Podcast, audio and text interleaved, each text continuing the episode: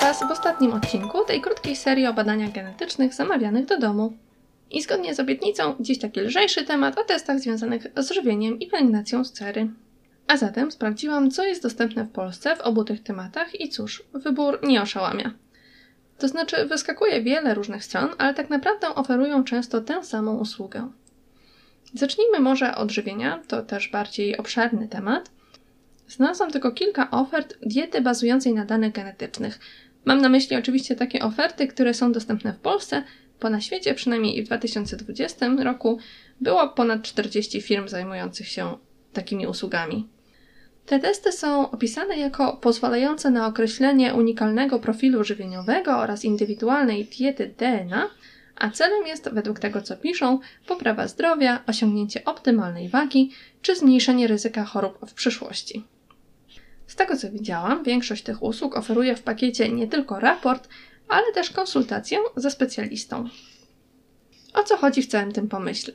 Nutrigenetyka to nauka zajmująca się tym, jak różne warianty genetyczne mogą wpływać na nasz metabolizm. Spróbujmy się nad tym zastanowić na konkretnym przykładzie, takim jak nietolerancja laktozy. Ta usługa jest bardzo często oferowana. Enzym laktaza jest niezbędny do trawienia laktozy zawartej w mleku i jest kodowany przez gen laktazy. Innymi słowy, gen zawiera instrukcję, jak powinien wyglądać enzym, żeby mógł trawić laktozę. Ale ten gen nie musi być aktywny przez całe nasze życie i ciągle podawać instrukcje naszym komórkom i tłumaczyć, jak laktaza ma wyglądać. I tak właśnie się dzieje. Często z wiekiem laktaza przestaje być wytwarzana, co prowadzi do różnych objawów żołądkowo-jelitowych, które nazywamy właśnie nietolerancją. Ale nie dotyczy to jednak wszystkich osób. Niektórzy ludzie wytwarzają laktazę nawet gdy są już dorośli. I choć zwykle mówi się o nietolerancji laktozy, to właściwie można powiedzieć odwrotnie, że to raczej tolerancja laktozy jest nowszym zjawiskiem.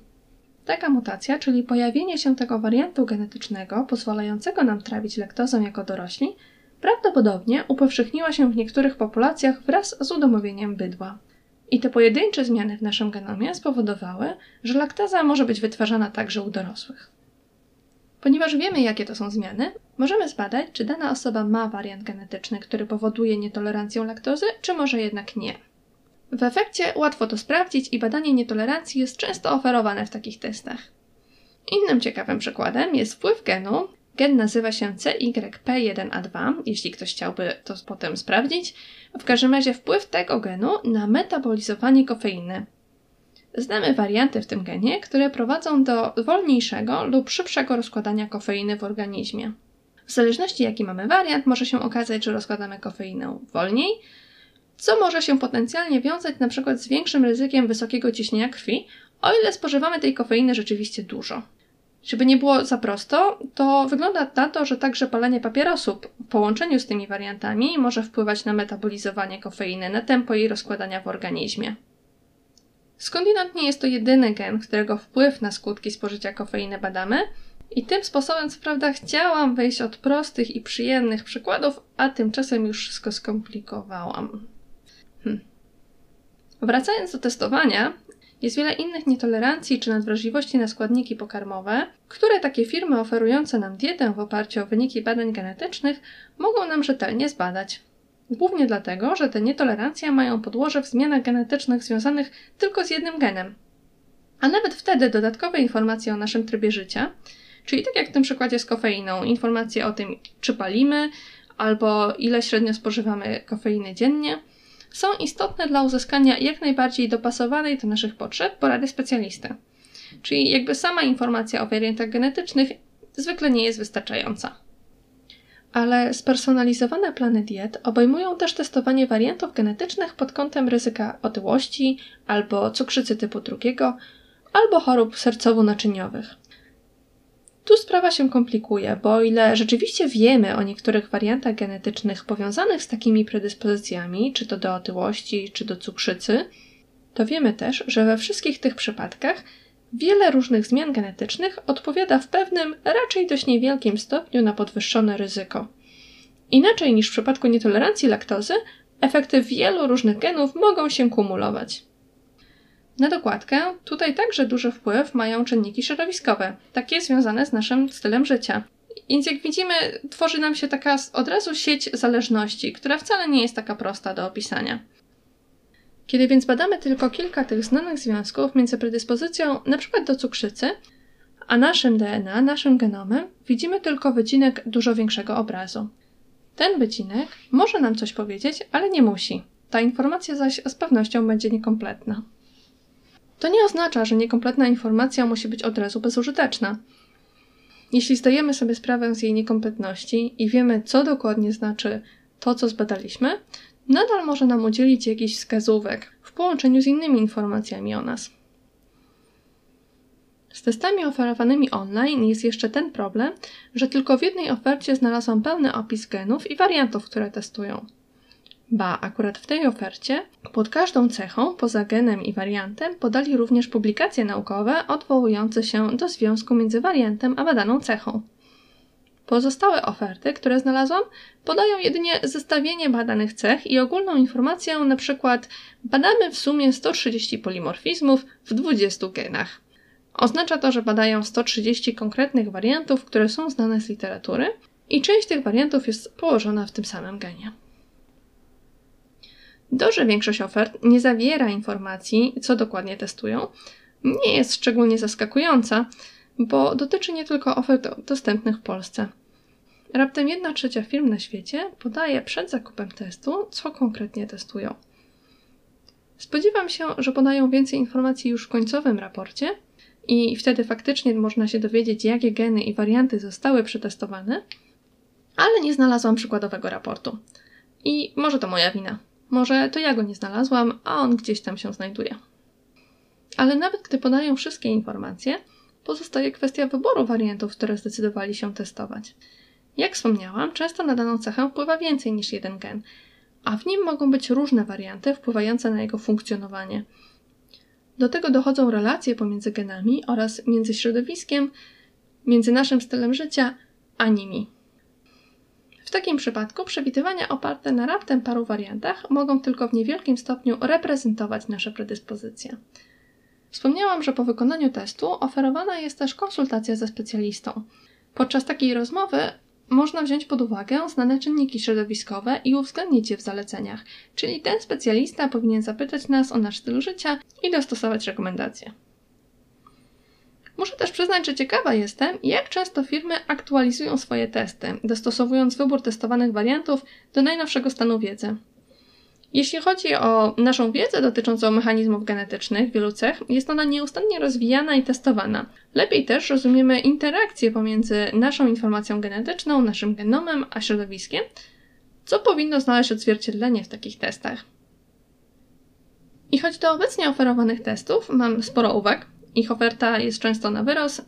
Nie zachęca mnie też brak informacji o tym, co konkretnie testują oraz taki nadmiernie optymistyczny marketing, ale nutrigenetyka sama w sobie jest rozwijającą się dość prężnie dziedziną nauki, która dąży do stworzenia spersonalizowanych planów żywieniowych, uwzględniając przy tym informację o naszym D N A, szczególnie jako rodzaj dodatkowej terapii w poprawie czy ochronie zdrowia, jako taki środek prewencyjny czy wspomagający leczenie. Skądinąd także personalizowane diety dla sportowców nikogo nie dziwią i związek wariantów między genetyką i żywieniem, a kondycją czy rezultatami w sporcie też jest badany. No tak, ale rozgadałam się o żywieniu, a jak na razie nie wspomniałam nic o pielęgnacji cery. To tylko jeszcze szybko wspomnę, że o ile nutrigenetyka bada, jak warianty genetyczne wpływają na nasz metabolizm, to jest też nutrigenomika, która bada, jak składniki żywieniowe mogą wpływać na nasz genom, na aktywność naszych genów. Czasem zresztą nutrigenomiką określa się każde badanie dotyczące relacji między żywieniem, genomem i zdrowiem. Gdybyście więc chcieli posłuchać o takich przykładach z nutrigenomiki, dajcie mi znać. Przechodząc teraz do pielęgnacji cery, to taką ofertę w Polsce znalazłam jedną. Nie wykluczam jednak, że coś mogło mi umknąć w czeluściach internetu. W tej konkretnej ofercie sprawdzają piętnaście wariantów w nie wiem ilu genach, a raport przedstawia nam kilka kategorii ryzyka przedwczesnego starzenia się skóry, np. predyspozycja do zmarszczek albo do podrażnień. Interesująco piszą, że badają kombinacje tych wykrytych wariantów i analizują dane za pomocą autorskich algorytmów statystycznych, aby przygotować raport i spersonalizowane rekomendacje. Z tego co pamiętam, tutaj też oferują konsultacje ze specjalistą, a muszę przyznać, że ich strona może zrobić wrażenie. Sporo jest tam informacji dla każdego, podkreślenie naukowych podstaw testu, informacje o analizach statystycznych. W którymś momencie, co prawda, podają, że ich naukowa dokładność wyniku przewidywana jest na poziomie dziewięćdziesiąt dziewięć i dziewięćdziesiąt sześć procent, co co prawda brzmi imponująco, ale nie wiem, co znaczy. Może chodzi im o to, na ile, na ile ich przewidywania sprawdzają się w rzeczywistości, ale nie wiem i bardzo chciałabym wiedzieć. W każdym razie te piętnaście wariantów to według opisu na stronie wybrali na podstawie badań tysięcy próbek D N A z całego świata, poświęcając na te badania osiem lat. I jak wspomniałam, biorą też pod uwagę styl życia przed podaniem ostatecznych rekomendacji. Na stronie podają też opisy genów odpowiedzialnych za różne procesy starzenia się skóry. Niestety te geny są oznaczone numerami, które nic dla niej nie znaczą i wydaje mi się, że muszą być jakimś wewnętrznym systemem identyfikacji, choć udało mi się kilka z nich znaleźć, a przynajmniej tak myślę, że udało mi się ich znaleźć, bazując na opisie ich funkcji i potem poszukać informacji o nich w innych badaniach naukowych, chociaż myślę, że ten sposób identyfikacji genów na stronie może wprowadzać w błąd konsumentów. A więc co mówią na temat starzenia się cery badania, które nie są zastrzeżone? Jest takich badań trochę. Nie tak duże jak w przypadku innych testów genetycznych, o których wspominałam w poprzednich podcastach, ale faktycznie wskazują one na związki pomiędzy konkretnymi wariantami genetycznymi czy genami, a procesem starzenia się skóry.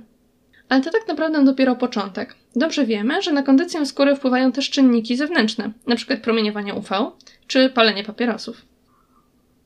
Wciąż badamy też interakcje pomiędzy genami, czyli związki pomiędzy genami, a właśnie tym stylem życia. Ciężko więc też na razie coś powiedzieć o kombinacji tych różnych wariantów genetycznych. Może faktycznie naukowcy z tej firmy oferującej badania wiedzą coś na ten temat więcej, ale jeśli tak, to raczej niechętnie dzielą się ze światem. W efekcie ciężko też nam coś na temat rzetelności ich badań powiedzieć.